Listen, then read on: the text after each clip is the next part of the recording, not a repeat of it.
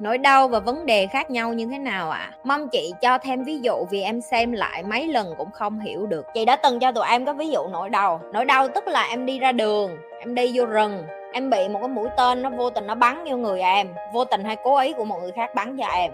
Rồi giờ trên người em nó có một cái mũi tên đâm vô trong người em. Cái đó gọi là cái gì? Là em bị đau. Đây chính là nỗi đau. Rồi cái chuyện em rút cái mũi tên nó ra hay không, quyết định là ở em. Khi mà em quyết định không rút nó ra, em cầm cái mũi tên nó đi cả cuộc đời của em. Thì trên người em toàn là vết sẹo, toàn là cái vết của mũi tên đâm. Và em để nguyên cái mũi tên như vậy, chị không nói em rút ra nè. Rồi những cái người như chị khác gì với em? Chị cũng bị mũi tên bắn như vậy. Tất cả chúng ta trên thế gian này, ai đến cũng đau hết. Ai cũng bị mũi tên từ người này người kia bắn vô người. Đó là từ kết quả ba má em buồn bập, ngứa mày bập, rồi thầy cô mày bập, bạn bè mày bập, rồi người yêu mày, tất cả mọi người đều bắn mũi tên và chĩa vô em em có né đường nào, em cũng phải dính và nhát là cái chuyện bình thường. Khi mà em bị mũi tên đầy người em như vậy, em có hai sự chọn lựa, đúng không? Chị vừa mới phân tích phân tích đi, phân tích lại để cho hiểu cho kỹ nè. Em rút ra thì nó cũng đau, nó rỉ máu, em cũng phải khâu vết thương và em cũng phải tự chữa lành, đúng không? Thì nó có cái gì? Gọi là sẹo. Theo thời gian nó gọi là chiến binh. Thì những cái người như chị là những cái người chị không có chấp nhận đem cái mũi tên đó đi theo. Tại vì sao? Tại vì đó là từ người khác bắn cho chị. Chị không có nhu cầu giữ nó. Thì tới cái mũi tên nào chị rút cái mũi tên đó đúng, nó đau ngay tại cái giây phút đó, nó chắc chắn đau hơn tụi em. Nhưng theo thời gian chị đi, khi chị lành lại thì chị sao? Chị khỏe hơn tụi em. Chị dùng cái vết thương trực tiếp để phân tích cái vết thương nội tâm cho em hiểu đó. Tại vì cái vết thương trực tiếp hay nội tâm nó đều như nhau hết. Chỉ là cái em thấy được và cái em không thấy được. Vậy cái vết thương mà người ta bỏ cái mũi tên như vậy, người ta đi tiếp, tại sao vậy chị? Em tưởng tượng cả cái cơ thể của em, chỗ nào em cũng có dao để em đi, em làm việc có được không? Em nhích một cái em đau, em nhức. Nhưng có nhiều người theo thời gian người ta quen với cái vết đau đầu đó.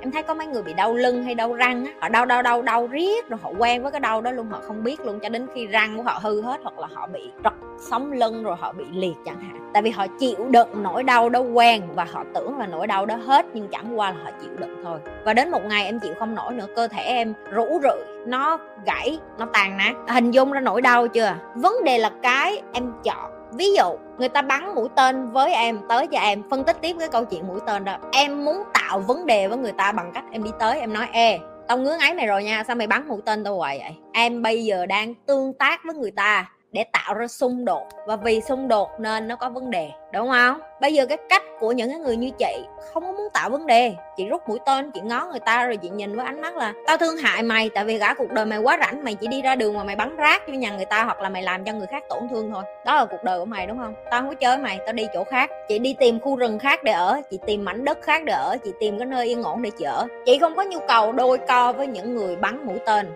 vô người chị. Còn em em sẽ chọn lại đôi co với người. Tại sao ba má làm như con đau khổ? Tại sao anh chị làm như con đau khổ? Tại sao bạn bè làm như cho con đau khổ. Trong khi em phải là người rút cái mũi tên đó ra và mặc kệ người ta, thì em lại chọn là nó để cái mũi tên đây trước, đi đôi co với cái người này trước. Đó chính là vấn đề. Và trong cuộc đời, vấn đề nào cũng phải giải quyết. Hãy chọn giải quyết luôn vấn đề lớn, chứ giải quyết vấn đề nhỏ hoài làm gì? Đối với chị, những cái vấn đề gọi là nhỏ là vấn đề vậy nè. Con cái với cha mẹ, gia đình, bạn bè, những cái người tào lao xung quanh em em có thể không đồng ý với chị cái điều này nhưng chị nói cho em nghe những cái vấn đề lớn mà em không bao giờ có khả năng giải quyết hoặc là em không nghĩ đến luôn nè cái vấn đề môi trường nè cái vấn đề sinh thái nè cái vấn đề chiến tranh nè cái vấn đề bạo động nè cái vấn đề tôn giáo nè cái vấn đề giữa những cái đất nước chính trị với nhau nè rồi cái vấn đề về dịch bệnh chẳng hạn những cái vấn đề đó em đâu có giải quyết được đúng không và chỉ để nghĩ đến cái vấn đề đó thôi là em nói ai đó sẽ lo chị ơi ai đó sẽ lo mình lo làm cái gì nên chị mới nói là tụi em tầm thường nhỏ nhoi nhỏ bé đến mức mà tụi em chỉ có thể đi sân si với những cái người tầm thường ngang hàng tụi em thôi. Đó là nỗi đau, đó là vấn đề. Cuộc đời em phải đi giải quyết vấn đề, tại vì bây giờ em không giải quyết vấn đề thì con cái em, cháu chắc em, thế hệ sau nó cũng sẽ hưởng cái hậu quả của tụi em để lại thôi. Nó không đi đâu hết á. Cho nên đã chọn giải quyết vấn đề á thì giải quyết luôn vấn đề lớn đi em. Rồi giờ giải quyết vấn đề lớn luôn là vấn đề làm sao? Tức là rút cái mũi tên đó ra và vứt và bỏ đi. Còn nếu em vẫn còn muốn đôi co với từng người thân là tại sao họ bắn cung như người em? Em chỉ mất cuộc đời của em thôi. Những cái người khôn ngoan là những cái người như vậy nè. A wise man say, people think they have two life until they realize when they born again is they only have one. Tất cả mọi người sống như thể là họ ờ, phục sinh hay họ được hồi sinh lại một lần nữa. Cho đến khi họ nhận được là trên cuộc đời này họ đẻ ra và họ sống có một lần. Hãy tiếp tục vô bổ và phí phạm thời gian của em, lo cho ước mơ của ba má em, lo cho ước mơ của bạn bè em, lo cho ước mơ của người yêu em, lo cho ước mơ của những cái đứa tàu lao xung quanh em. Và đừng có nghĩ đến cuộc đời của mình nữa em. Tại vì đó là cái điều em thích, chị rất ủng hộ. Bây giờ chị cản em để được cái gì? Không được gì hết. Em vẫn tiếp tục cố chấp và làm cái điều đó thì em trả giá cái cuộc sống của em. Rồi chị lặp lại. Đó là cái phân tích của chị cho em hiểu được tại sao mình phải trưởng thành, tại sao mình phải khôn lớn, tại sao mình phải phân biệt được nỗi đau là sự chọn lựa chị phân tích chọn lựa cái chỗ nào nè. Chị chọn rút cái mũi tên ra và em chọn để cái mũi tên đó. Đó là cái sự khác biệt thôi. Có người chọn rút mũi tên ra, có người chọn để mũi tên đó. Ai đúng, ai sai? Không ai đúng, ai sai hết. The man who say he can and the man who say he cannot both is right. Cái này là lão tử nói đó. Cái người đàn ông nói, cái con người mà nói là họ làm được và cái con người nói là họ không làm được. Cả hai thứ, cả hai điều, cả hai cái tưởng tượng của người này đều đúng hết. Chị nói chị làm giàu được á, chị nói chị thành công được, chị cũng đúng. Nhưng nếu ngày mai chị nói chị không làm giàu được, chị không thành công được, chị sẽ nghèo cả đời, chị cũng đúng luôn tại vì ai trên đời này nói với chị là chị không được phép giàu và ai trên đời này nói với chị chị không được phép nghèo. Không ai nói được hết á, và em cũng vậy. Nhưng khi em đã hỏi được cái câu này rồi thì chị cũng nghĩ là em đã nhận thức được cái vấn đề là mình không có muốn khổ nữa, mình không có muốn có quá nhiều những cái vấn đề vớ vẩn nữa. Và cái câu châm ngôn của kênh chị nhi là gì? Không có đúng, có sai. Chỉ có kết quả. Vậy hãy chọn cái hành động nào mà đến cái kết quả mà bạn muốn nhận.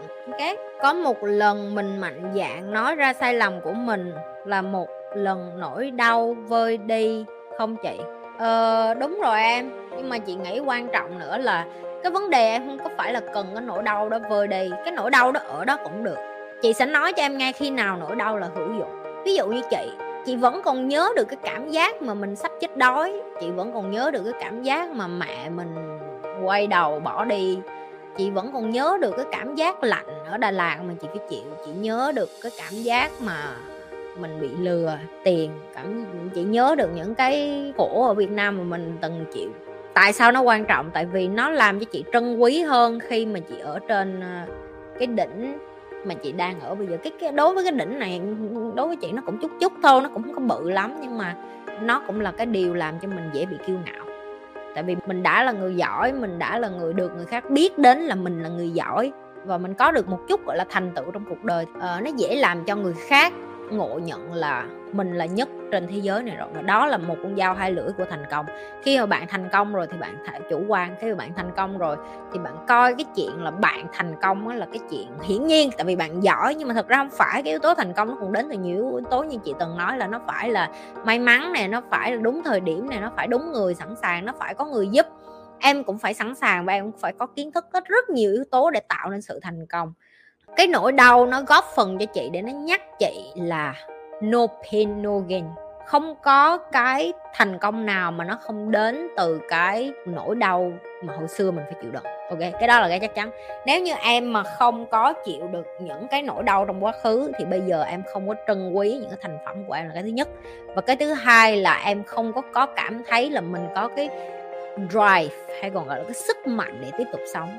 À, tại vì em cảm thấy nó bình thường nó cũng là một trong những lý do tại sao nhiều người người ta có con cái mà con của người ta sướng quá rồi, trưởng mở chẳng hạn như vậy. Thì đó là cái điều mà chị Nhi nhìn thấy theo thời gian. Nỗi đau nó vẫn là món quà nếu như em biết nhận nó đúng lúc để nó nhắc em là mình đã từng khổ như vậy rồi mà mình cũng vượt qua được. Thì cái khổ này là cái gì?